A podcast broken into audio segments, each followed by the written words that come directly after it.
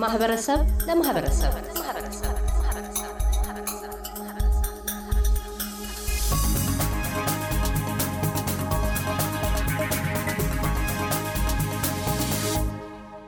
ስትመጡ የአውስትራሊያ አካባቢ ዲያስፖራዎች ባዶ እጃችሁን አልነበረም የመጣችሁት እና አሰባስባችሁ ይዛችሁት የመጣችሁት ድጋፍ ነበረ እና ይዛችሁ የመጣችሁት ምን ነበረ፣ የት ደረሰ የሚለውን እስኪ አብራሩልን አቶ አያሌው። በአጭሩ ለማሳየት አውስትራሊያ የምንኖሩ ኢትዮጵያኖች November 17 ቀን በዙም ኮንፈረንስ አድርገን በጦርነቱ ለተፈናቀሉና ጉዳት ለደረሰባቸው ኢትዮጵያውያን ገንዘብ አሰባስበናል። ያ ገንዘብ መጠኑ 225 ሺህ አውስትራሊያ ዶላር ነበር። እሱን እዚህ አይደለም ይዘን የመጣ ነው። እዛ ሆነን መንግስት ለዚህ purpose በከፈተው account ውስጥ አስገብተን የመጣ ነው። እዚህ ለ formality ቼክ ርክክብ አድርገናል። ባለፈው ሳምንት እንዲያውም የአደጋ መከላከልና ዝግጁነት ኮሚሽን ኮሚሽነሩ ከየ continent ኡ አንዳንድ ወይም ሁለት ሁለት ሰዎችን ይዘው በአፋርና በአማራ ክልል ለአስራ ምናምን ቀን የሚፈጅ ገንዘቡን የማከፋፈል ለመንግስት ተቋም የመልሶ ማቋቋሚያ እንሂድ ተብዬ ሁሉ ጊዜ ስላልቻልን አቶ አንተነንም ጠይቄ ሌሎችንም ከዛ የመጡ ሰዎች ጠይቄ ሁሉም ጊዜ ስለሌለው ሄደዋል እንጂ ገንዘቡን ከመላው ዓለም ተሰብስቦ ለዚህ ጉዳይ መጣውን የአደጋ ዝግጁነትና መከላከል ኮሚሽን እያደለ ይገኛል በአሁን ሰዓት ይሄንን witness አርጉ እና ከኛ ጋር ተብለንም ተጋብዘን ነበረ እና ለጊዜው እዚህ ላይ ነው ያለ ነው። ሌላውን ቀጣይ ከዚህ በኋላ የምናደርገውን እንግዲህ ከዛ ካለው ማህበረሰብ ጋር still ውይይቱ ቀጥሏል። በግንባታው ሂደት እንደገና አንድ አካባቢ ወስደን የምናደርግ ይመስለኛል። አውስትራሊያ የሚገኙ ወገኖች በዚህ ጉዳይ ላይ እየተወያዩ እንደሆነ በ group message ሲለዋወጡ እያየሁ ነው እኔና አቶ አንተነህን እንግዲህ አሁን የቀረ ነው። ሌሎቹ በተለይ የቦርዱ አባላት አንድ ሶስት መጥተው ነበር። ሶስቱም ተመልሰዋል። ውይይቱን ቀጥለው ወደ ተግባራዊ እንቅስቃሴ በቅርብ እንደምንገባ ተስፋ አደርጋለሁ። አቶ አያሌው እንግዲህ እኔ የማውቀው ወደ ከአዲስ አበባ ውጭ ወደ ተለያዩ አካባቢዎች ተንቀሳቅሰው ነበረ ጉዳቱን መጠን ለማየት እና እንዲያው የት የት አካባቢ ሄዱ? ምንስ አስተዋሉ? እኔ የሄድኩት ከዚህ አፋር ነው። ከአፋር በሚሌ በኩል አድርገን ጭፍራ ድረስ ሄድን። ከጭፍራ ተመልሰን በሚሌ እንደገና ባቲ አድርገን ኮምበልቻ፣ ኮምበልቻ አድረን በማግስቱ ደሴ፣ ደሴ አካባቢ የነበረውን ውድመት በጠቅላላው ተመልክተን አንድ ቀን ውሎ አድርገን ደሴ ካደርን በኋላ በሚቀጥለው ቀን በሰሜን ሸዋ በኩል አቋርጠን ወደ አዲስ አበባ ነው የገባ ነው። የወደመውን ነገር ቃላት ሊገልጸው አይችልም እና በስዕል ፎቶዎቹን ለአውስትራሊያ ለሚኖሩ ወዳጆች ኢትዮጵያውያን ልክ ያለው ምክንያቱም ቃላት ሊገልጸው አይችልም። አፋርን ክልል አይቻልም። በሚሌና በጭፍራ መካከል ሀምሳ የሚባል ቦታ ላይ 65 ሺህ የእዋና የጭፍራ ተፈናቃዮች አይቻለው። አፋርን ካነሳው የአፋር ሕዝብ ኢትዮጵያነቱ ብቻ ሳይሆን ኩሩነቱ፣ ሰው ወዳድነቱ፣ ሰው አክባሪነቱ ሳይነካ ያየሁት ቦታ ነው። የባለስልጣኖቹ በጣም simplicity በጣም በቃ ሰው መሆን ብዙ ጊዜ እኛ ሀገር ያላየሁት ነገር ባለስልጣኖቹ ትንሽ አንድ ቦታ ላይ ያየሁት ያየኋቸው ባለስልጣኖች ጥሩ የማይመስሉ አሉ። የአፋር ግን ለየት ያለ ሙሉነት የታየበት የማይረሳ ነው። ወሎ፣ ደሴ፣ ኮምቦልቻ ስለደረሰው ጥፋት ቃላት ሊገልጹ አይችልም። ባህር ዳር ሄጃለሁ። የአማራ ክልል መልሶ ለማቋቋም በጋበዘው ግብዣ እዛ ተገኝተን የምንችለውን አድርገናል። አዎ እንግዲህ አንዳንድ ቦታዎች ተገኝቻለሁ። አንዳንዶቹ ቀለል ያሉ ብዙ መረጃ የሚሰጥባቸው የነበሩ ቦታዎች ናቸው።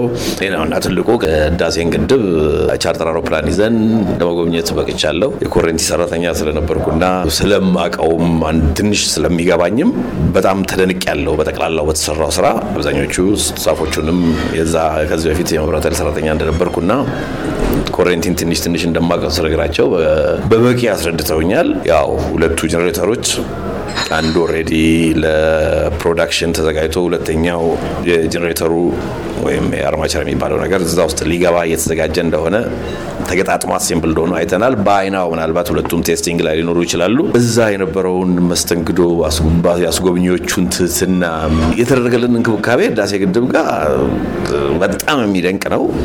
ከዛ መጥቼ እንደዚሁ ትንንሽ የእርዳታ ድርጅቶች ምናምን ጎብኝቻለሁ። የመቄዶንያን ጉዳይ የኢትዮጵያ በተለይ በውጭ ያለው ሰው በደንብ ግንዛቤ እንዲጨብጥ እፈልጋለሁ። የሰብእናችንም ልክ ኢትዮጵያኖች በቃ ሁልጊዜ negative ነገር ማውራት መውደድ ካልሆነ በስተቀር ቢንያምን ኢትዮጵያዊ ነው ብሎ ማሰብ በራሱ እንደ ሰው ማሰብ ይከብዳል። እንዲህ አይነት ልብ፣ እንዲህ አይነት selflessness፣ እንዲህ አይነት ጽናት ሰባት ሺህ በላይ አእምሮ በሽተኞች እና መንገድ ላይ የተጣሉ ሰዎችን ሰብስቦ እያከመ እያበላ እያጠጣ አሁን አንድ ትልቅ ሆስፒታል ገንብቶ ጨርሷል። ለዛ አሁን finishing ነው። አልጋ የለውም፣ ምንም የሕክምና ነገር የለውም፣ ሐኪሞች የሉትም። ልክ በጀት እንዳለው ሰው እየሰራ ነው እና ውጭ የሚኖረው ኢትዮጵያዊ ይሄንን ተቋም እንደው ልብ ያለው አይመስለኝም እና ልብ ቢለውና ቢከታተለው ጥሩ ነው። ለእነሱም የነገርኳቸው ነገሮች አሉ። ራሳቸውን በጣም አያስተዋውቁም። እነሱ completely በእምነት ላይ መሰረት የሆነ ያደረገ ነገር ነው የሚሰሩት። ምንም እንደማይጎዳቸው በእምነት ላይ ይሄን ቢጨምሩ value add የሚያደርግ ነገር እና የሚፈልጉት ቦታ ለመድረስ ወይም ደግሞ የሚረዱትን ሰው ቁጥር ለመጨመር ከማገዝ ውጭ ምንም እንደማይጎዳቸው ከቢኒያምም ከባለቤቱም ጋር አውርቻለሁ። ተመልሼም እሄዳለሁ አሁንም እና ይህን ይመስላል በጠቅላላው እንግዲህ አጠር አድርጌ ስለሆነ አቶ አንተነህ እርሶስ? ምን እንግዲህ አቶ አያሌው ጨርሶታል። እንደ እድል ሆኖ ወይም ባለመታደል አብረን ነበረ ወደዚህ የምንበረው፣ ግን ኮቪድ positive ሆኜ ስለነበር አንድ ሳምንት ዘግቼ ነው የመጣሁት። የአፋር ጉዞ ደግሞ እነሱ ያው እንደመጡ ጉዞ አድርገው ያው በጣም ደስ የሚል ነገር አምልጦኛል። more or less ከሚዲያውም ከነሱም ሀሳቡን ተረድቻለሁ እና አሁንም ባለኝ ጊዜ ሁኔታዎች ከተመቻቸው ወደዛ ለመሄድ እቅድ አለኝ። እንደዚሁ ሌላውም በዚህ በደሴ ምናምን እንግዲህ ያው ከእሱ ጋር የተያያዘ ጉዳይ ነው። ሌላው እኔ እንግዲህ impressed የሆንኩት እንዳልኩህ በህዳሴው ግድብ አካባቢ ያው አብረን ነበርን። የሚገርም ነው። ሰራተኞቹ professionalism፣ ethics ኣቸው፣ ኢትዮጵያዊ ያላቸው ፍቅር፣ ለስራው ያላቸው devotion ና ዲሲፕሊን፣ ለስራ ያላቸው ጽናትና ስነ ምግባር በጣም በጣም ስታንደርዱን የጠበቀ ነው። ያደረጉልንም መስተንግዶ በጣም ታላቅ ነው። ትልቅ ተስፋ የጣልንበት detail የሆነ ገለጻ ነው ያደረጉልን እና በእንደዚህ ጉዳዮች ላይ ዛሬ የኢትዮጵያ ጠላቶች ለምን ተነሱባት ብንል የዚህ ውጤት ምን እንደሚሆን ስለሚያውቁ ነው እና ከድህነት ሁሉ የኛ ከችግራችን ጎልቶ የሚታየው ድህነት ነው። ከዛ እሳቤ ደግሞ ሌሎችም የሚገደቡ ነገሮች ይኖራሉ ብለው ፍራቻ ስላላቸው ያ ደግሞ አይቀርም በጽናት የሚሰራ ነገር ነው። አቶ አያሌው የጠቀሳቸውን ቦታዎች ያው በሲኮንስ በአመጣጤ ምክንያት ያላየኋቸውን ለማየት ተስፋ አለኝ። በጣም ደስ የሚል ቆይታ ነው። ማጠቃለያ ጥያቄ ነው። ያያችሁት አለ፣ የታዘባችሁት አለ፣ እንዲሆን ጠብቃችሁ ያገኛችሁት ነገር አለ። ግን ምን ይደረግ እንደው አጠር አጠር ያለ መንግስት ቢያደርጋቸው ብለው ብላችሁ የምታስቡት ህዝቡ ቢያደርገው ብላችሁ የምታስቡትን ነገር ገሩኝና እና አዎ የመጀመሪያው ነገር ሁላችንም ልናደርግ የሚገባው ነገር የሚመስለኝ ገሬ ምን አደረገችልኝ ሳይሆን ለሀገሬ ምን አደረግኩ ብለን ራሳችንን መጠየቅ ብናስቀድም ጥሩ ይመስለኛል። ከዛ በኋላ ወደ መልስ እንሄዳለን። ሁለተኛው ነገር ኢትዮጵያኖች ባለፈው 27 ዓመት የተዘራውን ይሄን የጎሰኝነት ስሜት እከሌ ጋ አለ በሚል በውድድር ጎጠኛ መሆን ሳይሆን ራስን ከጎጥ አምባር ነጻ አውጥቶ በኢትዮጵያዊነት እና በሰው ውሃ ላይ ማቆም አንዱ ሊሰራ የሚገባ ይመስለኛል። መንግስት ማድረግ የሚገባቸው ብዙ ነገሮች አሉ፣ ግን ብዙ ነገር የፕሮሰስ ውጤት ነው። መንግስት ያሉበት ድክመቶች አሉ፣ ወይም የገባበት ወጥመዶች አሉ።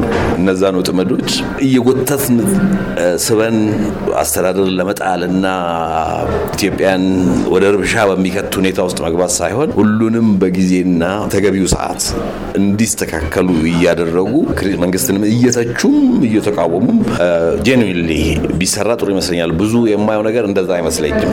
መንግስትን ዝም ብሎ ማዋከብ፣ በየቦታው የተደበቁ የፖለቲካ ፖለቲካ ከተባለ ማለት ነው ፖለቲካና ፖለቲከኛ እኛ ሀገር የለም ይላሉ ጋሽ መስፍን። አሁን ወደዛ እየቀረብኩ ነው እኔ ፖለቲካ battle of idea ነው የሚባለው። idea የሌላቸው መናኛ ሰዎች ዝም ብሎ ፖለቲካ እያሉ የሚሰሩትን ነገር ስለማይገባኝ እነሱን ነገሮች ህዝብ እንደ ህዝብ በደንብ አትኩሮት ሰጥቶ ቢያያቸው ጥሩ ይመስለኛል። ምክንያቱም ብዙ ባይባልም ማህበራዊ ሚዲያ ላይ የሚንጫጩ ሰዎችን ልክ ኢትዮጵያ ህዝብ የተንጫጫ እያደረግን የምንወስደውን ነገር ሰከን ብለን ማየት የሚገባን ይመስለኛል። ኢትዮጵያ በምትባለው ልክ አይደለችም።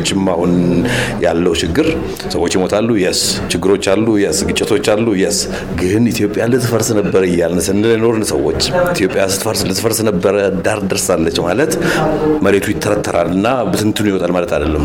ዜጎቿ ይጋጫሉ፣ ይመጣሉ፣ ሰላም ይጠፋል። ከዛ በኋላ ሩዋንዳ እንሆናለን ማለት ነው። ስለዚህ እየከፈልን ያለው ዋጋ 27 ዓመት የተጓዝንበት የፖለቲካል ሂደት የወለደው እንጂ ዛሬ በዚህ በሶስት ዓመት ውስጥ የተፈጠረ ነገር አለመሆኑን አስበን የምንከፍለው ዋጋ ከዚህ በጣም እንዳይበዛ ሁላችንም በተገቢው ጥንቃቄና ኃላፊነት ስሜት ጉዳዮቻችንን ብናስኬድ ጥሩ ይመስለኛል። ቀደት አንድ ስብሰባ ላይ የተናገርኩትን ብደገም ደስ ይለኛል። ሁላችንም በልክ በልካችን ብንሆን ባለስልጣኖቹ አሁን ያሉት የኢትዮጵያ መንግስት ባለስልጣናት ቢሮክራቶች ህወሓት ሰራሽ ናቸው። ለራሳቸው ነግራቸዋለሁ። በራሳቸው ሳንባ ለመስራት ውሳኔም መወሰን በራሳቸው መቆምንም እንዲለማመዱ ማድረግ በቃል በቀላሉ አይቆምም። ይቸግራቸዋል አውቃለሁ። ምክንያቱም ደቡብ አፍሪካ የፖለቲካ ነጻነት ካገኙ በኋላ የህሊና ነጻነት ለማግኘት ምን ያህል እንደተቸገሩ እናውቃለን። እነዚህም ሰዎች እንደዛ ናቸውና እነሱንም በጣምም ሳንገፋቸው በጣምም ዝም ሳንላቸው መብቶቻችንን በመጠየቅ መብት ማክበር እንዳለባቸው ግዴታ እንዳለባቸው ህዝብ ማገልገል እንዳለባቸው እየነገርናቸው ህዝብም ደግሞ ከልክ በላይ የሆነ ውጭ ያለውም ሰው እንደው የሚያዋጣውም የሚረዳውም ነገር እገዛ መሆኑን እና ዝም ብሎ እኔ ያልሰማሁት ነገር እንዴት ይሆናል? ውሳኔ ሁሉ ካላማከርክኝ ምናምን የሚል አይነት የመንግስት አስተዳደር የሚሆን የተቋም ግንባታም ሆነ የተቋም ኃላፊነት ያልገባ አይነት ሰዎችም ከውጭም ስለምንታይ ሁላችንም በልክ በልካችን በተገቢው ሁኔታ ኃላፊነታችን ብንወጣ ጥሩ ይመስለኛል። እሺ፣ በሁለት ነገሮች ላይ ማትኮር እፈልጋለሁ። በጎ ህሊናና የስራ ድርሻ በሚለው ላይ በጎ ህሊና ሊኖረን ይገባል።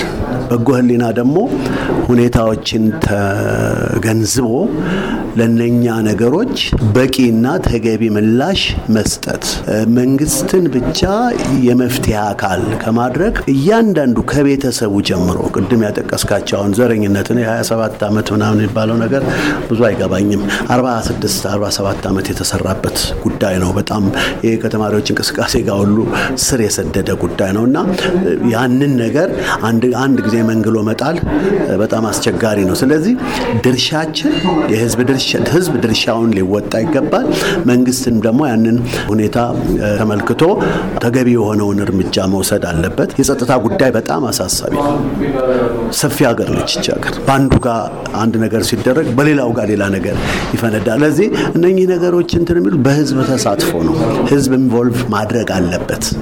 በእነዚህ ጉዳዮች ላይ በተለይ መከላከያ ሰራዊት ዳር ድንበር የሚጠብቅ እንጂ በየቀጠናውና በየወረዳው በየአውራጃ ያሉ ችግሮችን የሚፈታ አይደለም። በጣም ፈታኝ ወቅት ነው። ስለዚህ ህዝብ ድርሻውን ማወቅ አለበት። ህዝብ በጎ ህሊና ሊኖረው ይገባል። መንግስት የሚያያቸውን ነገሮች በውስጡ ቅድም አቶ አያሌው ብዙ የሚጠሩ ነገሮች አሉ። ግምገማ የሚባል ነገር ያው እሰማለሁ እና የአስተዳዳሪዎች ኃላፊነት የተሰጣቸው ሰዎች ሪፒትድሊ ኃላፊነታቸውን መወጣት ያልቻሉ ሰዎች መገምገም አለባቸው። ይሄ ህዝብ ሲሞት ዝም ብሎ መታየት የለበትም። ይሄ ግዛት ይሄ ክልል ማለት አልፈልግም። በአጠቃላይ መንግስት የህዝብን ሰላም፣ ጸጥታ፣ ደህንነት የመጠበቅ ኃላፊነት አለበት። ህዝብ እንደ ህዝብ ድርሻውን ይዞ ከመንግስት ጋር መተባበር አለበት እና በጎ ህሊናና ድርሻ በህዝባችን ውስጥ ስራ መስራት አለባቸው ላለሁ አመሰግናለሁ። እጅግ በጣም አድርጌ አመሰግናለሁ። ካላችሁ ጊዜ ላይ ቆይታ እንድናደርግ ስለፈቀዳችሁ በኤስቢኤስ አውስትራሊያ አድማጮች ስም እጅግ አድርጌ አመሰግናለሁ። ወደ አውስትራሊያ የምትመለሱበት ጊዜ ጉዟችሁም ሆነ ኢትዮጵያ ውስጥ የምትቆዩበት ቆይታችሁ ጥሩ እንዲሆንላችሁ በአድማጮች ስም እመኛለሁ። እኔም በጣም አመሰግናለሁ ተሰጠኝ እድል አመሰግናለሁ ስለተሰጠኝ እድል። እያደመጡ የነበረው የኤስቢኤስ አማርኛ ፕሮግራምን ነበር። የፕሮግራሙን ቀጥታ ስርጭት ሰኞና አርብ ምሽቶች ያድምጡ። እንዲሁም ድረገጻችንን በመጎብኘት on demand እና በኤስቢኤስ mobile app ማድመጥ ይችላሉ። ድረገጻችንን ኤስቢኤስ ዶት ኮም ዶት ኤዩ አምሃሪክን ይጎብኙ።